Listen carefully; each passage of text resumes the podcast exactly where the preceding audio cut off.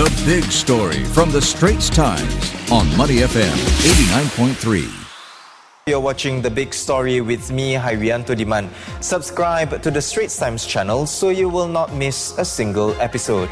With the pandemic hopefully under control and borders reopening, Singapore is get, setting aside close to half a billion dollars to kickstart our tourism sector and bring back travellers. For a start, New initiatives will be launched, including a wellness festival and an action sports facility in Orchard for skating, surfing, skiing, and snowboarding.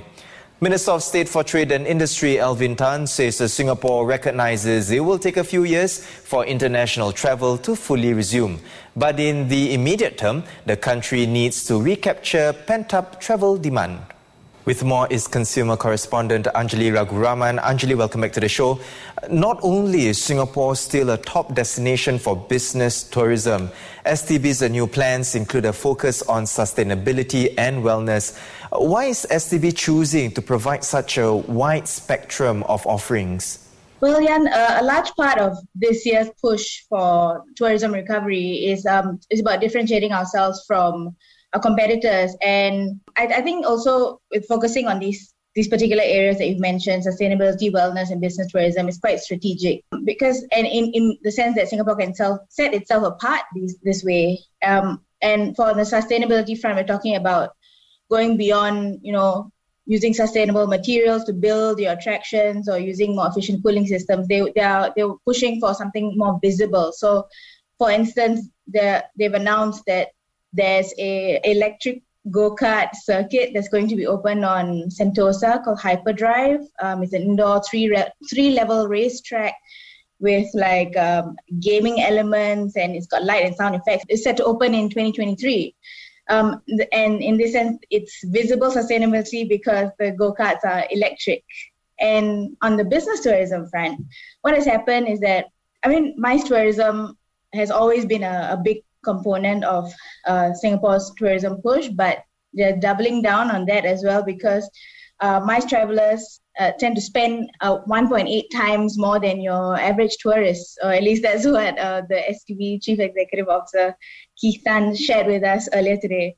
Um, but there's also it's also twofold, like high quality MICE events. You know, they bring in companies from around the world and they put Singapore front and center at the at this crossroads of like great talent and companies coming into Singapore, and it creates a marketplace that wouldn't exist otherwise. So it doesn't only serve tourism outcomes in terms of tourism spend and like um, visitor arrivals, but there's also larger economic outcomes when you focus on business tourism as well.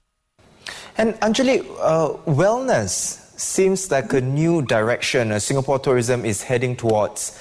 Bali is one of my favorite places to unwind, and I think a lot of people can agree to that as well.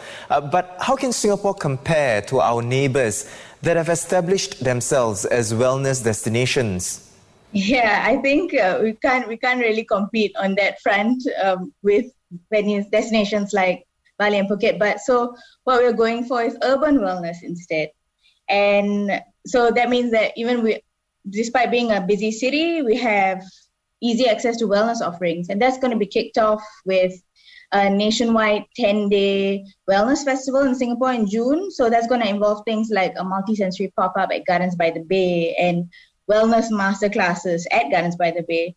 And uh, also, we look we have a Live Well festival at Sentosa coming up, where there's going to be like wellness themed staycations and stuff. So I, I, think our our definition of wellness is slightly different, but I mean it's couched slightly differently because of our urban setting. But you know, I I think it'll be interesting to see how it plays out, whether it works for our market.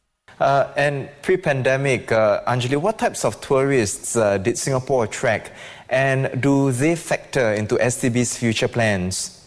Oh yeah, absolutely. Um, I mean, after China, our largest market is Indonesia, and um, you know we have this thing called the Singapore Reimagine campaign. I, I you might have seen the videos on socials on the Visit Singapore page and stuff with uh, Ja rapper Yung Raja and Paralympics gold medalist um, Yip Pin Xiu.